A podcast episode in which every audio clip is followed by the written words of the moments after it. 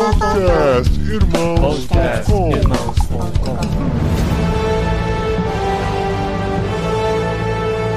Olá, pessoas!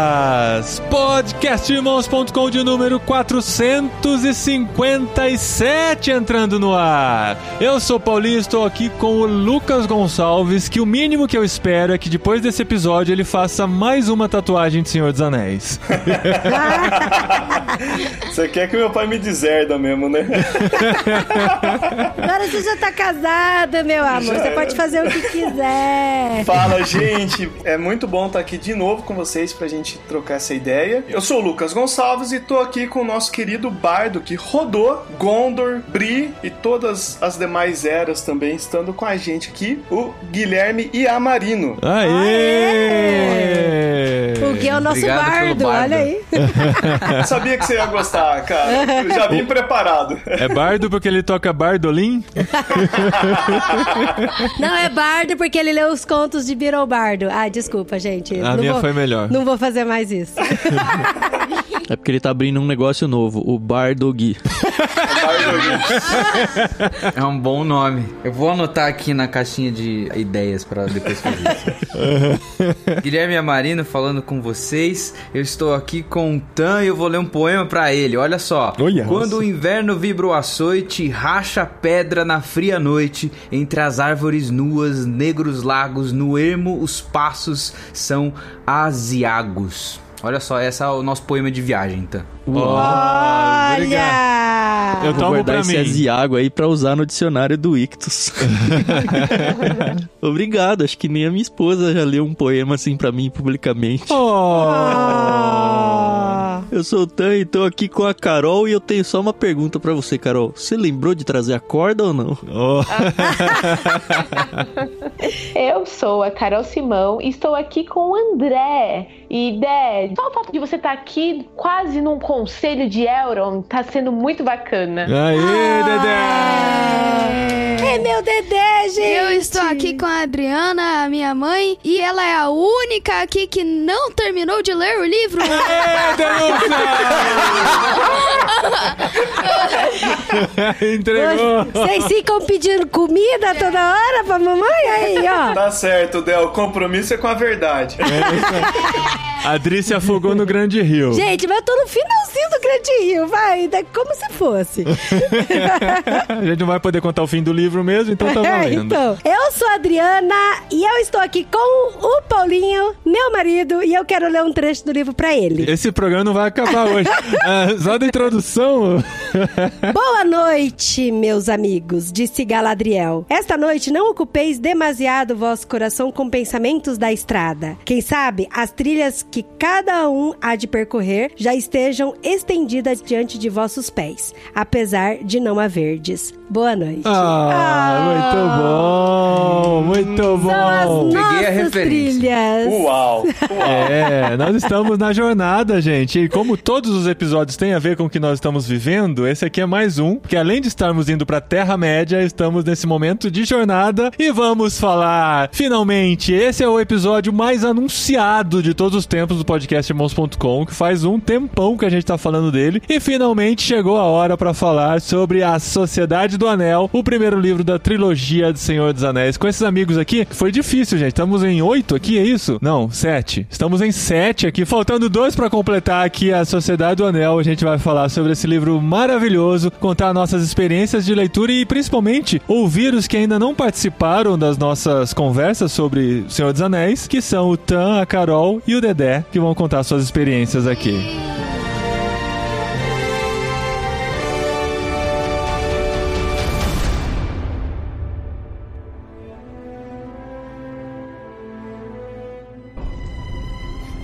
Tudo começou com a forjadura dos grandes anéis. Três foram dados aos elfos, imortais e os mais sábios e justos de todos os seres. Sete aos senhores dos anões, grandes mineradores e artesãos dos saguões das montanhas. E nove, nove anéis foram dados à raça dos homens, que acima de tudo desejavam o poder. Pois esses anéis continham a força e a vontade para governar cada raça. Mas todos eles foram enganados, pois outro anel foi feito na terra de Mordor, no fogo da montanha da perdição.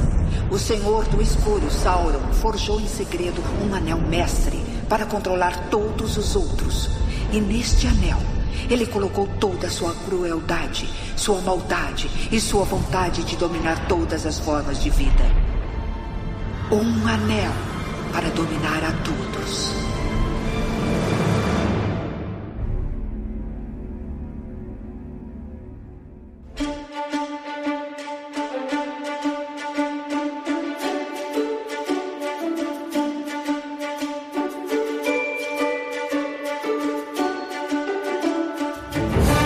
Pessoas, eu só queria começar perguntando pra vocês, principalmente pro Lucas e pro Gui, o que, que vocês acharam da versão russa do Senhor dos Anéis?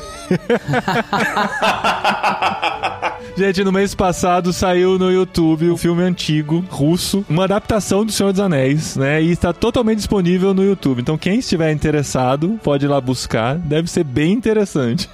Ou não, o ponto alto dessa adaptação é o Gandalf fugindo. É, vou dar spoiler. Uhum. É, tem um momento que aparece o Gandalf com uma águia. E é muito engraçado, gente. É uma aula de efeitos especiais práticos. eu confesso assim, eu não cheguei a ver ainda. Eu tô esperando minhas férias no meio do ano para conseguir, né, assistir coisas, por aí vai. Mas assim, eu dei uma scrollada assim ali na timeline e eu, a minha sensação é que eu tava assistindo Chapolin, para ser bem sincero. cada, cada, qualquer momento vai aparecer um meteorito, eu tenho certeza. É uma Elolito! A Elolito! A Aerolito! A Elolito, a. Não, é Elolito que ele falou. É com L? É, a Elolito.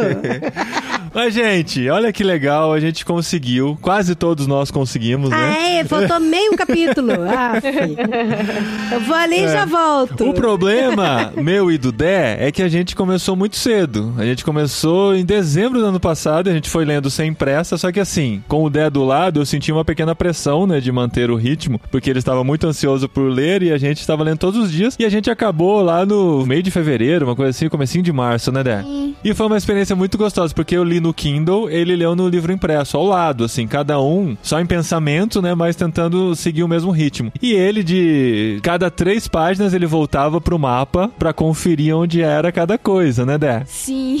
E o Dé gosta muito de mapas, então foi muito legal ler junto com ele, porque às vezes eu dava uma viajada, não sabia muito bem onde eles estavam, eu perguntava onde é tal lugar. Ele voltava pro mapa e me mostrava. E foi bem legal acompanhar a jornada olhando no mapa, né? Eu falei naquele programa de introdução que isso é muito importante mesmo para você se localizar, senão fica um monte de acontecimentos e lugares sucessivos que você não se localiza muito bem neles, né? Então foi legal ler dessa forma. A primeira parte do livro é onde você vai se acostumar com a leitura do Tolkien. A forma descritiva, como ele faz, de muitas famílias, muitos lugares. E aí você vai olhando no mapa e vai aprendendo como é que é a forma como ele descreve as coisas e aprendendo também a forma como ele fala geograficamente dos lugares, né? E aí é muito legal porque a primeira parte conta da saída, né, do Frodo até chegar no pônei de empinada. A gente é. pode falar que essa é a primeira parte? Sim, mas assim, a gente tem que saber que a gente tá partindo para muitos, né, do filme, né, a referência do filme. Quando você vai pro livro, você vai perceber que ele é bem diferente, bem mais detalhado, né? No filme as coisas acontecem muito rápido, aquele senso de urgência e tal que não existe no livro. E esses primeiros momentos, primeiros capítulos são bastante tempo de condado, bastante mesmo, assim, muito mais do que você pode imaginar. É quase metade do livro. É, do livro 1 pelo menos é, né, que o Sociedade do Anel é dividido, todos eles, né, são três livros que são divididos no meio, né? Em dois cada um. É, dois cada um. E o primeiro livro é praticamente só condado mesmo. O que não quer dizer que é entediante nem chato. É muito legal porque você vai conhecendo muito mais da vida daqueles hobbits. Você vai conhecendo que existem seres diferentes, existem lendas, existem pensamentos diferentes que estão atingindo a vida daqueles hobbits, que são aqueles seres seres pequenos, para muitos insignificantes, mas que vão demonstrar uma grande importância lá na frente. Então essa construção toda é muito importante e faz com que a gente se identifique com eles, né, em toda essa jornada. Uma coisa que é muito bacana de citar os hobbits logo no começo da história é porque, em tese, eles estão meio que isolados, né, de todo o resto do mundo. Igual muitos leitores também, né, ainda que seja uma continuação, tenha todo um universo aí que acontece em ordem cronológica, etc. Muita gente que chega no Senhor dos Anéis, como foi o meu próprio caso, inclusive, chega no Senhor dos Anéis sem o resto da bagagem, né? E aí você tá junto com os hobbits sem saber muito o que tá acontecendo no resto do mundo, né? Você também tá entrando ali meio que para participar de uma história, para se entreter um pouquinho, igual os hobbits estão ali vivendo a vidinha deles, fazendo festa, bebendo cerveja, blá blá blá. E aí começa a acontecer coisas, né? Começam a acontecer narrativas. Então, iniciar com Hobbit eu acho que é um- uma grande vantagem narrativa para você mergulhar junto com eles, né? Você vai acompanhando junto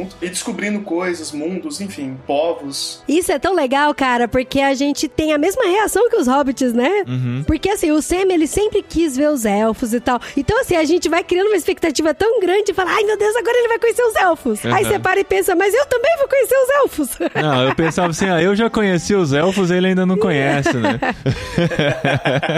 Uma coisa interessante, acho que principalmente do Senhor dos Anéis e desse livro em si, é que vem da transição do Hobbit para uma nova história, né? E agora você tem uma amplitude maior e uma densidade maior, né, na história. Então esse momento que a gente vê o condado, a festa, você tem um detalhamento assim da vida dos hobbits muito grande e eles viajando ali, é assim, o primeiro livro é um livro de viagem, né? E aí você tem desde o mundo pequeno do condado, como o Lucas falou, Paulinho e Dri falaram, ampliando agora a visão de que existe um mundo maior, existe mais do que isso, e em dois aspectos. Existe mais do que isso em termos geográficos, ou seja, existe um mundo tão vasto assim que eles não conheciam. Era tudo lendário, era algo muito distante da vida deles, muito distante do próprio conhecimento deles. Apenas, nossa, eram as canções que o Bilbo cantava e tal. E outra coisa é a densidade da história, da seriedade com que existe a movimentação das guerras, dos povos, da política, de tudo que tá acontecendo extra condado, né? Então esse livro ele serve disso, né? O primeiro livro ele do Senhor dos Anéis no Sociedade dos Anel, essa parte aí, ela serve para emergir a gente na mesma sensação que os quatro hobbits estão passando, né? De vislumbramento com um mundo muito vasto, mas ao mesmo tempo de impressão que eles estão conhecendo uma história que para eles ali era isolada, quando eles viviam no condado, tendo as festas de aniversário deles, fumando aquela erva de fumo lá e tudo mais. Mas que é a nossa realidade, né? Se a gente for pensar aqui no Brasil, eu que sou um jagunço que moro aqui e só sair pra ir, sei lá,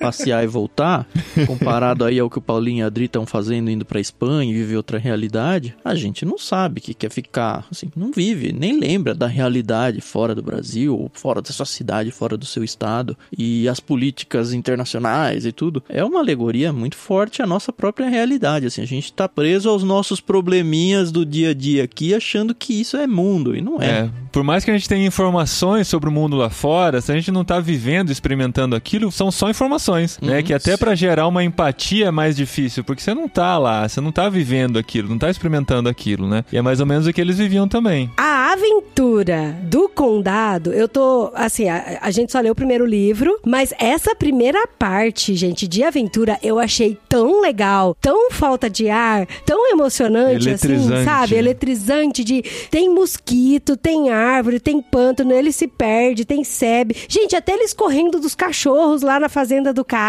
Isso é muito legal, é muito aventura, sabe? É muito, muito empolgante mesmo. É uma escada, né? São os primeiros degraus aí de uma aventura que, assim, se a gente for olhar pra diversidade de seres ou pro tamanho do perigo, não é tão grande, apesar dos espectros, né? Uhum. Não é tão grande, mas é, é uma escada e o livro vai escalando essa escada, Sim, a coisa vai se tornando sim. cada vez mais complexa, mas pra própria jornada do herói, isso é importante, porque se ele chega de cara com aquele monstro na entrada de Moria, já mata ele, sabe? Ele precisa ganhar uma casca grossa e ele precisa começar a enfrentar os primeiros bosses aí do jogo pra depois chegar no chefão, sabe? E não fica verossímil, né? nossa vida diária, nossa experiência cotidiana, mostra que raramente as coisas são tipo assim, o caos de uma vez, né? Normalmente é uma construção, a coisa vai acontecendo até que chega a desafios mais pesados, né? Agora, você citou aí a questão da jornada do herói e eu acho ela muito bacana e ela nos remete a um dos primeiros pontos aí da jornada do herói, que é a negação do personagem, do herói, em participar da demanda dele, né? Aham. O que nos joga mais pra trás ainda, né? Por que, que eles tiveram que sair do condado e ir até Bri, né? Porque eu imagino que pra quem estiver nos ouvindo possa ser uma informação importante. Eu ficaria curioso, né? É, se a gente for pro filme, ele sai super rápido, né? Se Sai a gente super ficar no rápido. livro, demora pra caramba. São alguns anos pra ele sair. 18 anos. É, eu acho muito legal como o Tolkien começa esse livro fazendo uma ponte com a edição anterior, né? Porque em tese, O Senhor dos Anéis é um Hobbit 2, por assim dizer, né? Que a editora encomenda depois do sucesso, algum tempo depois. O Hobbit começa com uma festa inesperada, um encontro inesperado, com aquele mundo de anões simplesmente aparecendo na porta do pacato Bilbo Bolseiro, né? Uhum. E agora, O Senhor dos Anéis, entre aspas, o Hobbit 2, começa com uma festa que o próprio Bilbo Bolseiro tá organizando, né? Eu acho muito engraçado ver como toda a vila dos hobbits ali, o condado como um todo, tipo assim, tem uma vida tão pacata, tão de boas, que essa festa de aniversário é o que move os assuntos da região e tudo mais, né? Tá todo mundo esperando, viajando pra essa grande festa, meio que de aposentadoria do Bilbo depois, né? Mas, de novo, é um paralelo à nossa vida real, né? Uhum. Os grandes marcos da vida de quem tá preso num lugar é o quê? É isso. Inclusive vida as brigas normal. da família, né? É. As brigas da família. é verdade. Tá passando um filme na mente de todo mundo, né? É legal esse desapego de vida, porque conforme a aventura vai crescendo na nossa frente, assim, a gente vai vendo que coisas que eram super importantes, na verdade, tem importância nenhuma, né? Ou elas têm um prisma diferente, elas podem ser vistas por uma perspectiva diferente, dentro de um contexto maior, né? Você vê que isso vai bem mais pra frente, depois no Duas Torres e no Retorno do Rei, principalmente, a saudade que esses hobbits vão sentindo do condado conforme a jornada vai acontecendo e como eles vão se lembrando. Ó, anote isso você que tá vendo esse episódio. Preste atenção em como o condado vai ser descrito depois quando os hobbits estiverem já cada um na sua jornada particular, super distantes. É lindo, maravilhoso. É tipo o povo de Israel no deserto lembrando do Egito, né? Nossa, é- Nossa, o alho era uma delícia. Eu não li o segundo e o terceiro livro ainda, mas eu vou acreditar que eles vão fazer essa ponte como foi o filme, o terceiro, quando acaba. Que é quando eles voltam pro condado depois de toda a quest ter sido completada. Como que é possível você viver dentro de um contexto onde você tava, depois de ter vivido tanto o que você viveu, assim. É meio que impossível. Eu acho que o Bilbo, ele sofre muito isso quando ele volta e fica lá escrevendo seus livros, contando as histórias pra todo mundo que quer ouvir, mas porque, assim, ele não cabe mais no condado. Sim. é o dilema da jornada do herói, né? Esse é o dilema. O próprio Frodo, né, quando os espectros do anel, que só entre parênteses aqui, né, os espectros é o extremo de alguém afetado pelo anel, né? Uhum. É, a ponto que eles deixam de ser homens vivos e se tornam, sei lá, uma espécie de fantasma, qualquer coisa do tipo. É muito legal quando isso é descrito, né? Que fala sobre a distribuição dos anéis e tal. Falou, ah, os elfos pegaram os anéis e deram um jeito, e mantiveram uma distância desses anéis pra não ter, não serem afetados por eles. É, na verdade, esses três não foram forjados pelo Sauron, né? Eles deram um jeito de forjar esses anéis separados do Sauron pra preservar esses anéis do poder do Um Anel. É, os anões também tiveram um processo lá, mas os homens, os homens são muito fáceis de serem manipulados. É, é nóis, Mata né, uma mulher, né? De mini Só vem. Os primeiros a cair. E aí, quando o Frodo é apunhalado, né, essa marca que ele recebe, né, por ser apunhalado pelos espectros do anel, acompanha ele o resto do rolê, né? Uhum. O resto do rolê, essa marca tá com ele, né? E aí, nessa festa lá do comecinho do livro, né, eu acho que ela é bem importante, porque nessa festa, o Bilbo, ele meio que se aposenta e deixa tudo pro Frodo, né? E aí o Frodo acaba recebendo, junto com toda a herança que o Bilbo consegue no Hobbit, indo com os anões, etc, ele volta rico, blá blá blá, o Frodo herda tudo isso, junto de tudo isso, o bendito anel também, né? Aham. E aí descobre-se o grande problema do anel. Que aí agora, ô Frodo, você tem que se virar com esse negócio aí que tá na tua mão. Então, Lucas, mas o que é legal é que quando ele descobre o anel, tipo, é um anel, assim, mágico. Ninguém sabe o que, que ele é. Nem o próprio Gandalf sabe, entendeu? E é muito louco porque a gente vai aprendendo junto com ele e tal. Como que esse anel é tão poderoso desse jeito, a ponto deles precisarem deixar o condado. É, o Gandalf, senão... na verdade, leva anos investigando sobre o anel. Então, investigando. Ele sabe que tem alguma coisa esquisita aí, né? E a gente vai descobrindo junto, porque o anel já tinha sido apresentado lá no Hobbit, era só um anel mágico que fazia as pessoas desaparecerem quando usavam. Uhum. Mas havia essa sombra atrás dele que precisava ser pesquisado. E o Gandalf vai atrás dessas informações e isso leva aí os 17 anos, né? Que espera em toda essa jornada. Deixa eu fazer um parênteses aqui, que o Paulinho falou uma coisa muito legal, né? E me puxou aqui a memória, que no começo, o anel só fazia a pessoa ficar invisível, em tese, né? E aí tem um cara muito bacana, que chama Diego Clautal, ele é brasileiro, né? Um, pra mim, o maior tokenista que a gente tem no Brasil, assim, pro tipo de estudo que eu gosto, né? E aí ele traz um paralelo entre o anel, um anel, com um mito, uma lenda, sei lá, enfim, qualquer coisa nesse sentido, uma alegoria, se eu não me engano, de Platão, que ele fala sobre o anel de Gilles, que é uma forma que o filósofo acha para provar pra gente que nós somos intrinsecamente maus, né? Que a ideia qual que é? Se a gente conseguisse de alguma forma não sofrer punições pelas nossas ações, o que, que a gente faria, né? E aí ele faz esse exercício mental. Assim, ó, imagina um anel que te deixa invisível e você pode fazer o que você quiser estando invisível. O que, que você ia fazer? E aí ele começa a falar assim: ah, você ia entrar escondido num banheiro feminino, você ia, sei lá, roubar as pessoas porque ninguém ia te ver, ninguém ia saber que você tá lá, você ia matar aquele cara que você não gosta porque ele te, enfim, sei lá, fez alguma coisa ruim pra você, você ia estar invisível, ninguém ia saber que foi você. Né? Por que, que eu quis citar isso? Porque um anel, de alguma forma, ele, no Senhor dos Anéis, ele trabalha essa ideia da ganância, né? Do poder, de você fazer as coisas conforme você quer pra tua, entre aspas, satisfação, né? E ele tem essa imagem desse poder de você ficar invisível, né? Lembrando então aí o anel de Gilles da Grécia Antiga.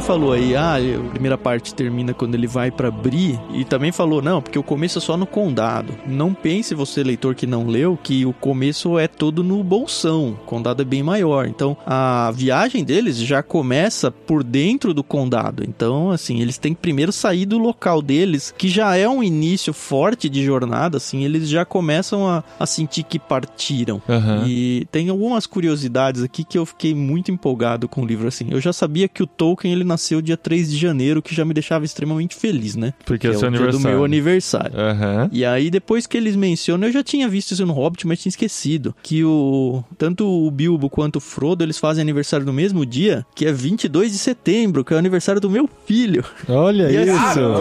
Uma das coisas que eu odiei na tradução aqui da HarperCollins em relação à anterior é que na anterior o Frodo assume um nome novo, né, Pra tentar se esconder quando ele vai chegar em Bree e tal, né? Uhum. E a tradução original, pelo menos a da versão anterior, não, HarperCollins, era Monteiro. Aí eu falei, putz, aí eu vou pra galera, né?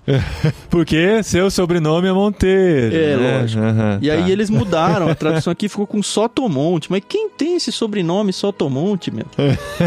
Quem é bolseiro Levante também, algum né? ouvinte que tem esse É. sobrenome. Mas não tem bolseiro também.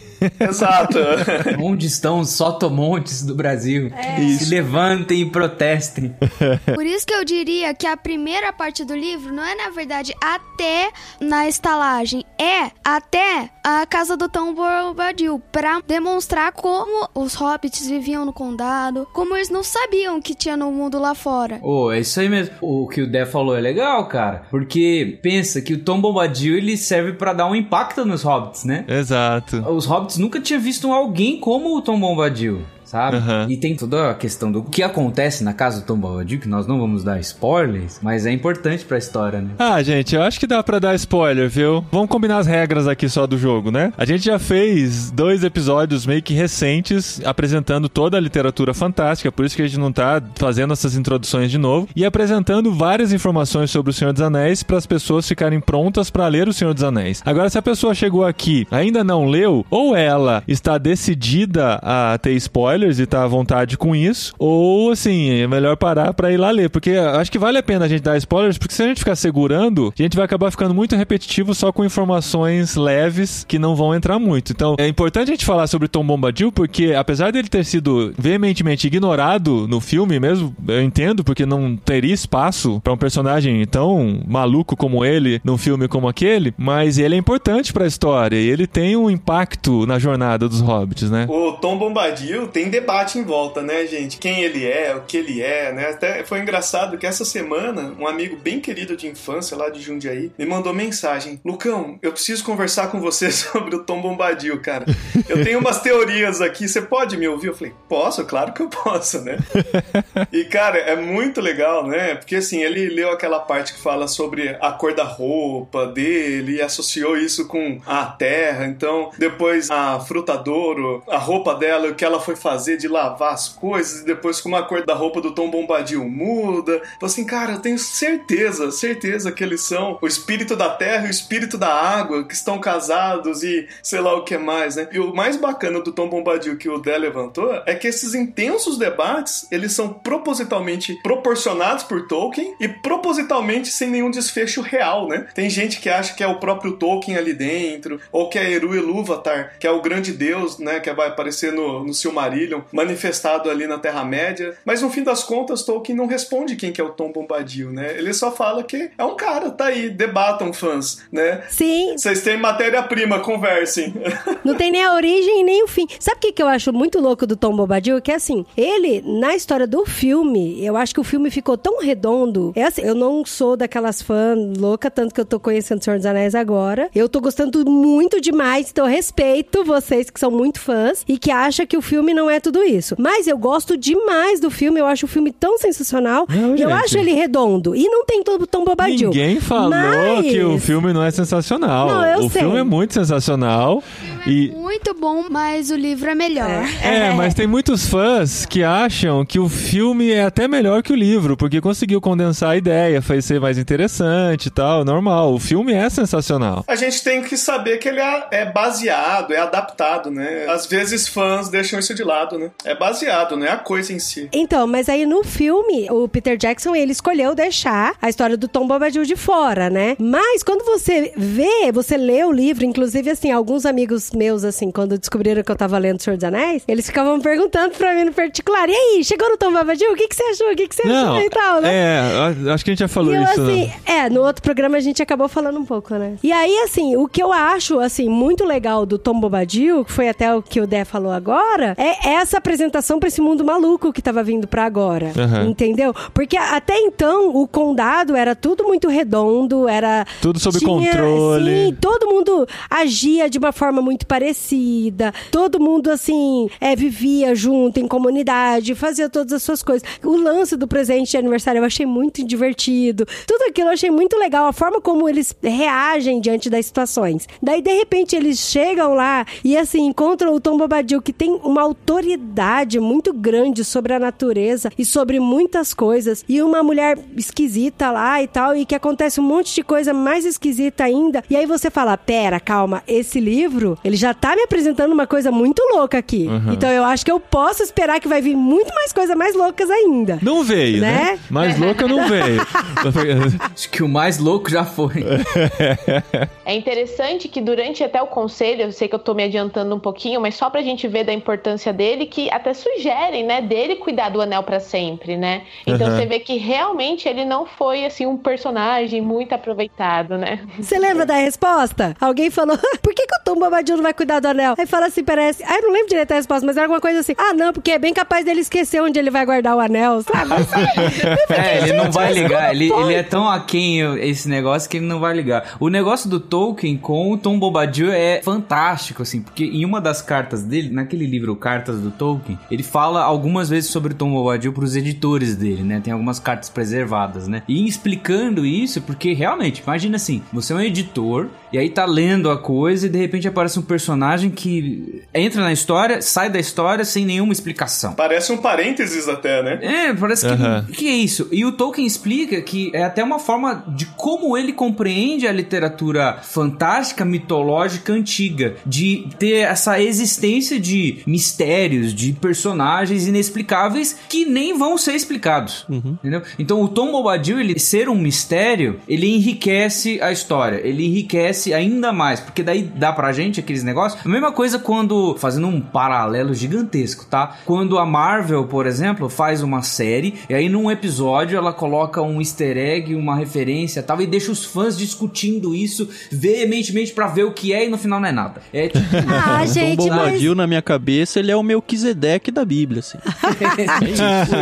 Gente, mas eu não acho que é tão parênteses assim. Porque assim, por exemplo, igual os pôneis, quando eles se perderam, eles voltaram pra casa do Tom Bobadil. O outro pôneizinho lá, como é que ele chama, filho? O Pocotó? O Bill. Bill. O Bill, do Samambaia. Ele volta pra casa do Tom Bobadil. Então, assim, eu acho que o Tom Bobadil, ele tá inserido na história. Não tá tão margem, mas ele tá inserido de alguma forma. Viu? né? Deixa eu. Ó, eu tive um déjà vu aqui agora que o Tan falou do Melquisedeque. A gente tem um episódio sobre Tolkien, acho que é de 2012, se não me engano. A gente fez a biografia dele. E eu tenho quase certeza que o Marcelo, que tava gravando com a gente, citou que o Tom Bombadil era o Melquisedeque da Terra-média. Ah, não, não. Olha isso. Olha só, olha É só pra fazer a menção. Ele achando que era original. É. Putz, eu tava feliz com a minha participação aqui. Você ouviu isso e guardou no seu subconsciente. Achando que era a J.K. Rowling, percebeu que tinha copiado. Caramba. Viu? Mas tem um lance aqui ainda falando do Tom Bombadil que me chama muita atenção, né? Porque assim, como a Carol levantou a bola, ele não é afetado pelo anel, né? E se eu me lembro bem, É, ele é o é único legal. cara que não é afetado pelo anel em toda a história. Mesmo o Bilbo, que ficou tanto tempo com o anel, né? Depois ele. Mesmo a ele- Galadriel. Mesmo, Mesmo a a Galadriel, que é é mais velha que o Sol e a Lua, né? Tão poderosa, virtuosa, é afetado pelo anel. Todo mundo é afetado pelo anel, menos o Tom Bombadil. E agora veja que curioso vocês, que o Tom Bombadil é o cara que tem a vida mais simples, mais de boas, né? O anel suscita em todo mundo aquela ganância, aquela sede por poder, por domínio, que no fim das contas, né? O orgulho, né? A raiz da nossa incredulidade, do nosso pecado, trazendo aqui uma pegada cristã. No fim das contas, gente, por que, que a gente é assim, né? Por que, que a gente é orgulhoso? Por que a gente deseja poder, etc? Porque a gente quer produzir um mundo à nossa volta que nos traz satisfação. Então, por que, que a galera quer poder? Porque quer a felicidade, quer satisfação. O Tom Bombadil é o único cara que não é afetado pelo anel e é justamente o cara mais alegre, mais satisfeito, mais festeiro, mais da hora, por assim dizer, Good da história vibe. inteira, né? Mais good vibes. Ele tem ali a terrinha dele, tá ali suave, tá de boas. Porque o modus operandi do anel é isso, é trazer esse fake poder pra pessoa, mas na verdade tá sendo controlado. E, gente, eu acho tão sensacional o Tom Bombadil. Gente, eu gostei demais dele. É. Quando fala assim, olha só, gente, vocês vão lá, vocês vão enfrentar perigo. Se vocês precisarem de alguma coisa, só começar a cantar que eu venho aqui. Começa a cantar, gente. Eu falei, não, mano. Na hora do perigo, né? Do desespero, canta uma música de tumbalelê, tumbalalá. É a Macumbas. né? Ele é tranquilo, mas ele é disposto. Tem Ele é esse disposto. Porém, É verdade. É uma lição bem interessante, assim. Às vezes parece um parênteses meio fora de contexto, né? Às vezes parece, fica aquela sensação de, é, esquisito. Ainda mais porque não tem no filme, né? Você fica com essa sensaçãozinha. Mas então, na mas surpresa. os hobbits são armados lá na casa do Tom Bombadil. Então, Sim, é. é importante. É o Papai Noel. Não, ele é né? um ponto de importantíssimo Nárnia. pra história.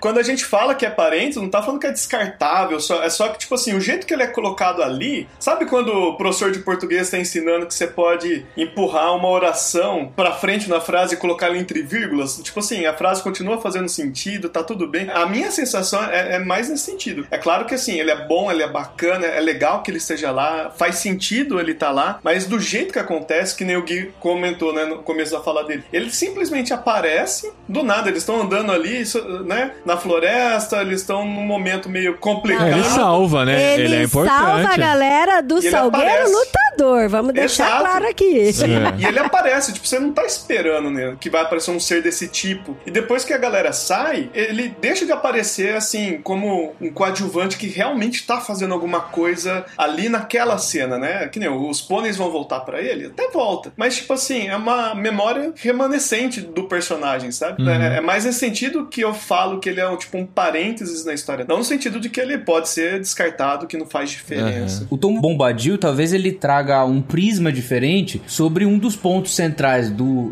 Sociedade do Anel em si, mas do Senhor dos Anéis inteiro, que é o próprio Anel. Então a discussão em torno do Anel, eu acho que a gente vai falar mais disso daqui a pouco, mas a, a discussão em torno do que, que é o Anel, do que, que o Anel representa, o que é esse fardo do Anel, por que, que ele tem que ser destruído, etc. O Tom Bombadil como sendo um dos personagens que ao ter contato com o Anel, ele é imune, isso traz uma complexidade e um prisma interessante, assim. No sentido de que ele não é acometido de ganância, e daí a gente conversou um pouquinho sobre como ele tem uma vida simples, ele tem uma vida à parte desse do, da Terra-média, assim, parece que ele tá num plano fora de existência, sabe? E interfere nisso. E se você considerar algumas coisas que são pelo próprio Tolkien, inclusive, sobre o Anel, o Anel ele representa um fardo, a ganância, aquilo que o homem tem de desejo de buscar satisfação, algo que se assemelha muito para nós que somos cristãos ao próprio pecado e o fardo do pecado. Então, se você olhar o Tom Bombadil, o jeito que ele leva a vida e como ele é imune, isso traz uma reflexão muito interessante pra gente, assim, de como se portar, né? Do que se importar, de quais prioridades você vai ter na vida e tudo mais. Fazendo um Inception aqui com o próprio Irmãos.com, né? Com o episódio que o pessoal falou sobre o ego transformado, no fim das contas é um pouquinho esse autoesquecimento, né? É se Olha deixar de, de querer fazer esse domínio e organizar o mundo à sua própria vontade, etc, né? Perfeito. segredo pra felicidade tá não olhar tanto pra si próprio, mas simplesmente viver, aparentemente, né? Pelo menos. Aham. Agora eu entendi porque vocês não queriam falar do Tom Bombadil. Já foi metade do episódio só falando do homem. É, agora é a hora do apelo e a gente ora.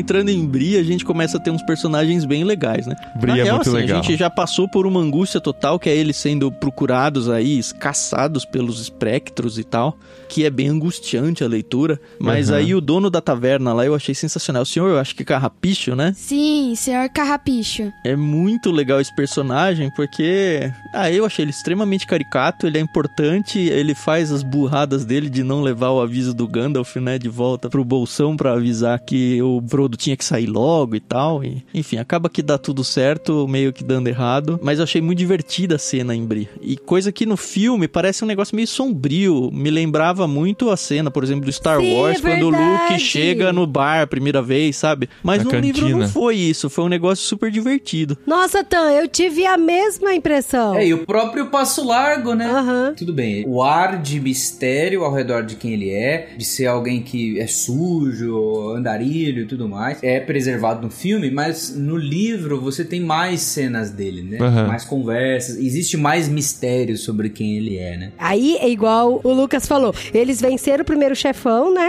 Do RPG. E agora eles vão caminhando pro segundo chefão, né? Que é quando eles têm que chegar até lá em Valfenda. E acontece muitas coisas, muitas aventuras também. E eles. É, começa a juntar uma galera de espectros, né? Antes era meio que um, dois que tava indo, agora tem um Aham. Montão. E... Ele já estava com informações, as informações de que o bolseiro estava com o anel na estrada, né? Porque eles tinham ido lá pra Vila dos Hobbits e descobriram isso. Hum, Agora sim. estavam perseguindo, então aí já virou uma perseguição. No início era só aquele medo incerto, assim, pode haver perigo, né? Aham. A partir desse momento a gente já tem certeza de que o perigo é real e que eles precisam correr e se esconder. E o anel, ao invés de proteger ele, deixando ele invisível, faz com que ele se torne mais visível ainda, né? Pra esses espectros. Porque o anel, pra quem não sabe, né? O anel é tipo, aqui pra alegrar a Adri de novo, né? é Ai, como ai. se fosse o maior do. Sim!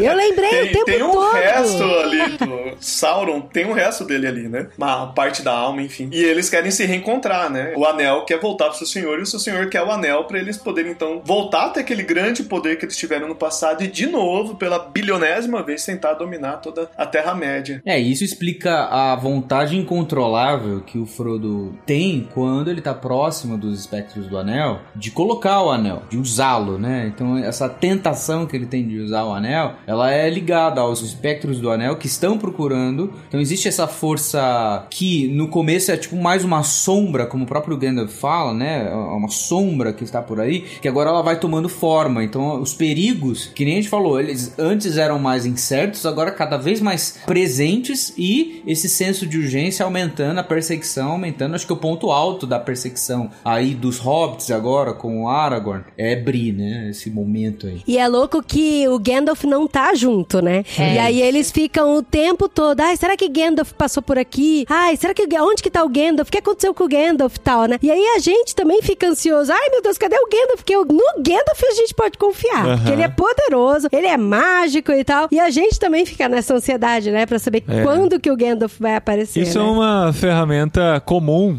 em histórias assim, que quando tem um ser muito poderoso, geralmente dão um jeito dele sair de cena, né? Porque senão ele vai resolver todas as situações e vai ficar mais cômodo para os outros mais mortais, né? Então ele não entra na história, eu tô falando assim do background da criação da história. Então ele não entra na história desde o início, a jornada começa sem ele, vão encontrar ele lá na frente, depois de um tempo, Tolkien já dá um jeito dele sair de cena novamente, né? Pra que a história continue de uma forma mais identificada com nós, seres humanos que estamos lendo. E pra quem leu o Hobbit, isso é uma coisa comum, assim, porque no Hobbit o Gandalf vive sumindo também, né? Ele vai pra não sei onde, sai pra lá, e depois volta. Até o Bilbo dá uma brigada com ele, fala assim, você vai me deixar sozinho com esses anões aqui. É, meio o mestre dos magos. né? Nossa, a gente falou junto, cara. A gente é muito amigo, né? Mas é legal porque a gente vai conhecendo a, a habilidade das outras pessoas, sabe? Isso. Isso é muito legal. E eu gostei. Gente, eu gostei demais do Sam, do livro. Sam. Mas demais, demais. É o melhor Porque personagem. assim, o Sam no filme é meio bobão, meio Ah, medrosão. não é, não, Não é, não acho. Ah, mas perto do Eu vi Sam. recentemente alguém dizer que o personagem principal do livro é muito mais o Sam do que o Frodo. E talvez seja, eu não sei, preciso ler os outros dois, mas assim, se a gente for pensar na jornada do Sam e quiser criar aí um paralelo na nossa motivação de vida e tudo, talvez a gente deva se identificar mais com o Sam do que com o próprio Frodo mesmo. Então, não é que no, no filme ele é bobão, tadinho, deixa eu corrigir. Ah. Ele tem cara de choro no filme. mas no livro. Mas ele é o amigo que tá junto o tempo todo e Mas, pode gente, no livro confiar ele em é mim. corajoso pra caramba. Ele enfrentou o Samambaia lá com eu o Rio e concordo, tal. Andri. Assim, não que o filme seja ruim, mas ele é meio aquela carinha de choro o tempo todo, né? Dá tipo assim, vai, cara, tá rolando umas coisas tensas, bicho. vai, para, não. É, eu achei que o filme pecou um pouco até no sentido de deixar o Sam quase um par romântico do Frodo, sabe? E pelo menos no volume 1 aqui não tem Ah, nada. mas essa crítica tem no livro também. Ah, tem? É, o Tolkien teve que explicar bastante, assim, sobre isso, né? Porque, assim, a gente tem uma percepção de amizade que o Lewis e o Tolkien têm de maneira muito diferente com, com o mundo mais moderno, assim, né? Que desconfia de tudo e tudo mais. Então, se você lê Os Quatro Amores e vê o Lewis explicando o Filéu, e daí você vai, observa as cartas que o Tolkien escreve sobre a amizade do Frodo e do Sam, ele emparelha esse tipo de amizade com a mesma amizade de Davi e Jonatas, por exemplo. Aham. Que inclusive também é alvo de umas pessoas falarem algumas Ah, coisas. então. Batman e Robin também, né, gente? Que injustiça. Ai, não, amor. Robin não. Aliás, gente, aqui fazendo mais uma merchan de amigos, né? Eu já falei do Diego Clautal, a gente tá falando aqui agora da amizade do Sam e do Frodo. Tem uma amiga muito querida, a Cristina Casagrande, que escreveu. Ela tem um livro disso. É, exato, que chama Amizade no Senhor dos Anéis, que estuda justamente isso que a gente tá falando agora. E, assim, foi trabalho acadêmico dela que virou livro pela Martins Fontes depois. É livraço. Vale muito dar uma conferida. Se você for pegar essa amizade ou essa cumplicidade que tem, a gente tem os outros dois hobbits saindo já junto lá, o Merry e o Pippin, mas você percebe assim que eles estão na aventura muito mais pela curiosidade, pelo inusitado da Muito coisa. pelo caos, né? É, do que pelo Sam. O Sam tá lá porque não, eu tô aqui pra ir junto com o Frodo e proteger o Frodo. Não tem isso nos outros dois hobbits. Eu acho que isso é construído. Porque olha só, o Merry e o Pippin, ambos são primos do Frodo, né? O, Sim. o, o Pippin, o Peregrine pelo lado Tuk e o Merry pelo Brandevin, né? Brandebook. E o Sam, ele trabalha pro Frodo. Ele é o jardineiro do Frodo. E aí ele é meio que pego nessa conversa lá que eles estão lá no condado, lá atrás. E ele é obrigado a ir junto com o Frodo pelo Gandalf. Então, eu ia falar isso, senhor Guilherme. A gente não sabe qual foi o conteúdo da conversa do Gandalf com o Sam. Porque o Gandalf deve ter crescido e falado: Você, Samuel Asing, deve Sim. proteger o Frodo, nunca deixar ele do lado e tal. E aí o Sam, ele pegou isso de um jeito que ele falava: Não, eu prometi pro Sr. Gandalf que eu não vou sair do lado. E eu acho que isso cresce no Sam, sabe? Por isso que eu gosto. O meu personagem preferido do livro todo é o Sam. Porque ele cresce esse senso de fidelidade, mas junto com esse senso de fidelidade, com uma promessa que ele fez, com o trabalho que ele tem que fazer, ele cresce um amor pelo seu mestre. E continua sendo o mestre, né? Porque o tempo todo ele trata ele de Senhor Frodo, né? É, senhor Frodo. Ainda que o Merry e o Pippin sejam bem away, assim, né? Quase que um alívio cômico, né? Na história, eles têm um arco de crescer o compromisso com o rolê deles ali, né? Eles querem participar porque, tipo assim, ó, a gente veio com eles até aqui, a gente não vai abandonar eles, né? A gente quer ir junto. Eles nem sabem o que tá acontecendo. Depois que eles vão descobrir que eles estão indo pra uma baita enrascada e continuam indo mesmo assim. Eles poderiam, Sim. tipo, ah, não, eu achei que ia ter rolê bacana, mas aí não, desse jeito eu não quero. Eles vão indo, eles vão crescendo, né? E inclusive eles ficam muito chateados quando eles não são escolhidos, né? Pra irem Sim, é verdade. Com o Frodo, né? Inclusive, o Glorfindel era pra ir, mas o Glorfindel não vai porque um dos hobbits tem que ir. É, verdade. Ah, E o Gandalf dispensar, intervém. né? O Gandalf fala assim: não, eu acho melhor os quatro ficarem juntos, porque nós não sabemos o que os quatro juntos pode resultar. Isso tem alguma coisa aí e tudo mais. Aham. Inclusive, vamos falar da aparição do Glorfindel, gente, por favor. É, a Adri trocaria fácil a Arwen pelo Glorfindel, né, Adri? Gente, é, o Glorfindel deve ser um homem maravilhoso. Só isso que eu tenho pra falar. não, porque assim, assim como ele e outras aparições que tiveram no livro e que não apareceram no filme, algumas eu falei, ah, essa daqui deu pra entender. Por exemplo, a caravana de elfos que aparecem lá no meio do caminho. É muito legal, porque assim, eles sempre. Ai, gente, eu vou fazer uma comparação muito ruim. Ai. Mas é tipo dor do parto, sabe? Que você sente a conotação Sei. dor, dor, dor. Aí Aham. depois você Alívio. respira e tem um Uhum. alívio. É Sim. muito isso, porque eles É. passam apuro, passam apuro. Eu já daí... tive cólica também, mas É não parecido é com diferente. cólica de intestino. Daí você passa um apuro, passa um apuro, e aí de repente, ufa, tem um alívio. E aí passou a caravana dos elfos e tal. A gente já falou do Tom Bobadil, e aí a gente percebe que tem vários personagens ao longo do livro que realmente não apareceram no filme. E que dá super pra entender, senão você vai ter que contratar um monte de gente. E vamos combinar que não deve ser fácil contratar elfo, né? Não, mas esse alívio que ele traz, Dri, eu acho bem importante, porque é- não é um alívio só, assim, é um alívio pra todo mundo. Assim, o primeiro alívio que não é um alívio, mas é um cumprimento de, um- de uma coisa que o livro devia pra gente, é o Sam ter o primeiro encontro com os seus queridos elfos, que era o grande sonho da vida dele, né? É. E o segundo é assim, quando o Tom Bombadil aparece, tá todo mundo morrendo. Não tem como escapar, eu preciso de uma ajuda externa. E vem o Tom é o Bombadil.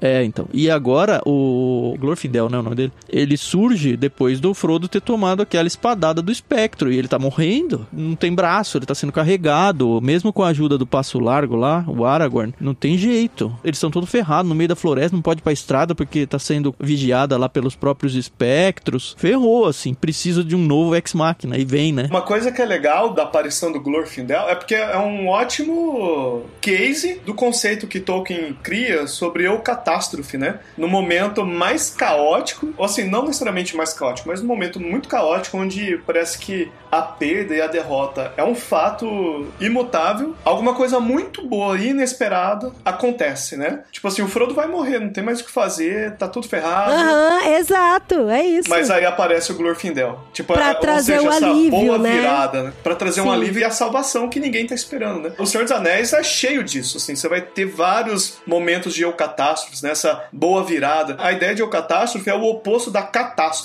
né? A catástrofe no drama é uma virada ruim que você não tá esperando e traz um problema pra história que aí vai ter que resolver, né? No caso da eucatástrofe é uma virada boa e inesperada que vai trazer uma solução pra situação ali, né? E isso traz um paralelo pra nossa vida, principalmente a nossa vida como cristão, assim, os desafios que a gente pega. E assim, eu não sou, não vivi nunca esse contexto missionário, que o Paulinho Adri com certeza tem muito mais, mas a gente ouve tantos relatos aí de missionários em situação financeira, de riscos, de tudo, em que chega um momento de falar, agora ferrou, cara, não sei lá, não sei o que eu fazer, e de repente vem Deus de uma forma, assim, aparece um Glorfindel na vida da pessoa e resolve o problema e Uhum. é, é o Deus chegando pra resolver e colocar as coisas no eixo de novo, né? É muito Isso é gostoso bonito de ler demais. isso, né? Porque a gente experimenta isso na vida algumas vezes. Uma coisa que é sensacional de você observar no Senhor dos Anéis e é uma percepção do Tolkien em relação à providência, porque as eucatástrofes elas vão demonstrando, tipo, é lógico que vai ter uma eucatástrofe principal do livro, mas existem pequenos momentos de providência, que são esses que o Lucas ressaltou, que vão demonstrando um cuidado dessa providência, sabe? Existe algo que no caso aí vai ser revelado no livro, né? E principalmente se você ler toda a obra do Tolkien, você vai saber muito bem quem que tá ali comandando essa providência, que vai cuidando do processo do mundo, que vai cuidando dos rumos, que vai protegendo aqueles que estão fadados ou destinados a realizar os grandes feitos na Terra-média, né? Isso você vê desde o começo do Senhor dos Anéis, algumas vezes no Hobbit e nas outras obras do Tolkien você vê isso, né? As águias, esse caso aí do Glorfindel. Então você vê existe uma providência anunciada. Quando o Sam tá conversando com os elfos ali naquele momento que eles estão saindo do condado, eles têm uma noite com os elfos, eles cantam uma canção. E na canção tem o nome de Que é uma dessas que acaba conduzindo uma certa providência, né, em relação aos cuidados dos seres da Terra-média e tudo mais. É muito bonito de ver como isso é anunciado. Perceba isso na leitura, como isso vai sendo anunciado, sabe? E é gostoso como eles aceitam, né, Gui? Assim, eles Uhum. aceitam e eles desfrutam aquilo, o descanso. Eles, desfr- eles se entregam. Então, assim, tanto quanto os elfos apareceram, quanto o Glorfindel e mais pra frente do resto da história, até em Lothlórien, que a gente vai falar mais pra frente, eles aceitam aquele descanso de bom grado e eles ficam em paz com aquilo. É muito gostoso, é muito bom. Quem tá desesperado, né? Sei lá, faminto, morrendo de sede, com frio, aceita o prato de comida, o copo de água ou o cobertor de quem vier, né? E muitas vezes é até melhor do que você tava esperando. Uhum. Como eles entraram na fazenda do velho lá do condado, né? No por- Porque, gente, olha, eu vou falar, porque os meninos estavam tristes porque não ia passar pra tomar uma cerveja boa. De repente chega na fazenda do velho e tem uma cerveja melhor ainda. Olha só. E por falar em descanso, gente, nossa conversa aqui não chegou nem em Valfenda ainda. A gente já tá com mais de uma hora de gravação. A proposta que a gente tem aqui é de dividir esse episódio em dois. Por quê? A gente ia fazer um episódio só sobre todo o Senhor dos Anéis. Aí, de repente, lemos o primeiro livro e falamos, não, vamos ter que dividir. Aí fizemos uma introdução. Aí, não, a gente faz a Sociedade do Anel num episódio só. Agora já estamos um tempão de conversa aqui deliciosa. E tem toda a parte 2 do livro ainda, que a gente vai fazer o seguinte, eu quero ver se o Dé topa, se os outros convidados topam também. Nós vamos nessa semana agora que você está ouvindo esse episódio, né, na semana do dia 18 de abril, nós vamos fazer a nossa viagem pra Espanha. Chegando lá, a gente não sabe como vai ser ainda, então a gente não vai assumir o compromisso de ler um livro nessa época. Então o que a gente vai fazer? A gente vai dividir essa conversa, vai parar por aqui, estando lá acomodados, a gente grava a segunda parte e faz o literário do mês de maio. Assim a Dri tem a chance de terminar de ler o segundo Terminar livro. de ler o meio capítulo que falta. Olha eu, Porque o livro é muito grande, né? É, tem muita coisa pra conversar ainda. A parte de Valfenda é sensacional, o conselho de Elrond, a jornada daqui pra frente tem muita coisa legal, muita lição pra tirar e a gente vai fazer a segunda parte lá da Espanha. Você topa, Dé? Top. E vocês, amigos, topam continuar Com essa conversa depois? Só pra pontuar onde a gente tá parando, eles estão chegando em Valfenda aqui. né? O Valfenda. Foi salvo, então a gente retoma a partir da entrada de Valfenda. É, da travessia do Val, que é importante também. Ah, é Vai verdade. ser o, o crossover entre jet lag e literário. Olha só. É isso aí. Jetilário. Nossa. Liteleg. Liteleg, o Dé falou aqui. Muito bom, gente. Obrigado por acompanhar a gente nessa jornada. Você que não gosta do Senhor dos Anéis, é mais um episódio pra você pular no mês que vem. você que gosta vai ter um pouquinho mais aqui no literário. Você que não gosta de Senhor dos Anéis, que lute, né? tá tudo errado Você que já. não gosta do Senhor dos Anéis tem a oportunidade de se arrepender Aham. Passar a gostar.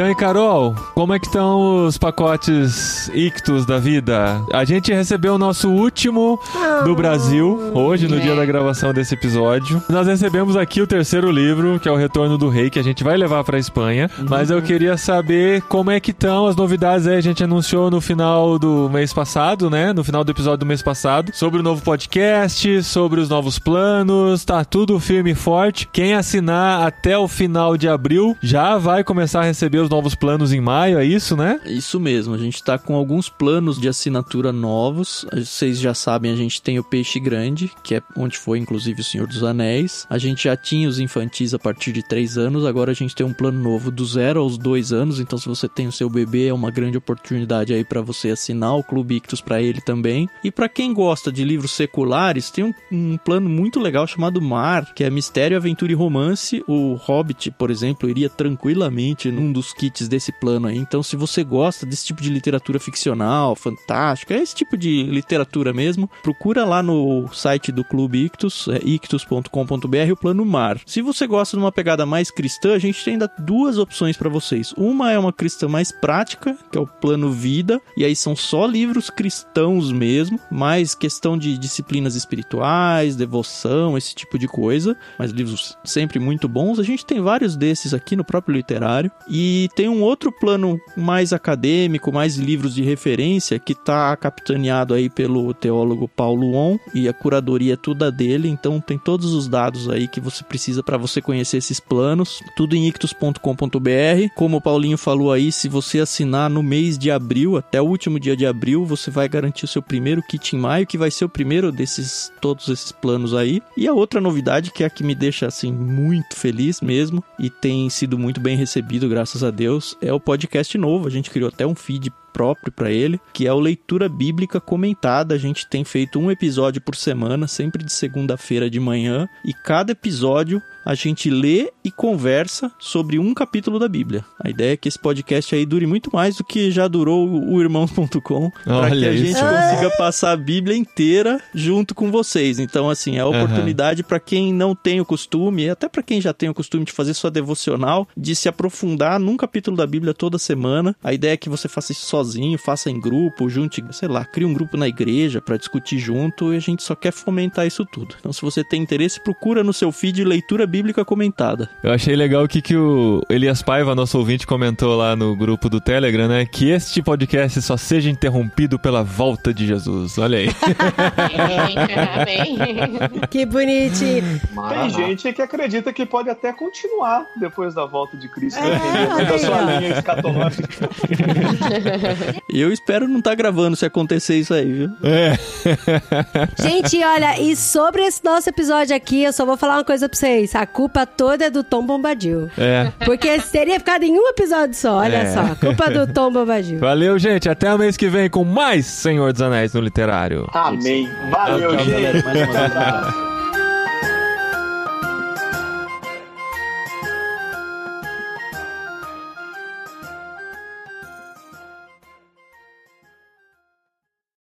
Foi difícil, gente. Estamos em oito aqui, é isso? Cinco, seis, sete, cinco... É? Não, sete. Estamos em sete aqui. Faltam dois pra completar a Sociedade do Anel, mas... Faltam dois hobbits, né? Mas não cabia mais na nossa ligação. Tinha muito mais gente querendo participar É e a gente tem amor. aqui. Peraí. Os ingressos estavam caros, né? Fazer É, de novo, Bem que eu tinha dinheiro. Faz de novo que você contou errado. Nós somos oito. Oito ou sete, Dé? Não, ó. Paulinho Dridé, eu, Carol e dois homens. Isso. sete. Somos É sete. que, eu, con- é que eu contei. é que eu contei você aqui e você aqui. É, eu pensei que você tinha contado a Carol e o Fernando, que estão na mesma foto. É.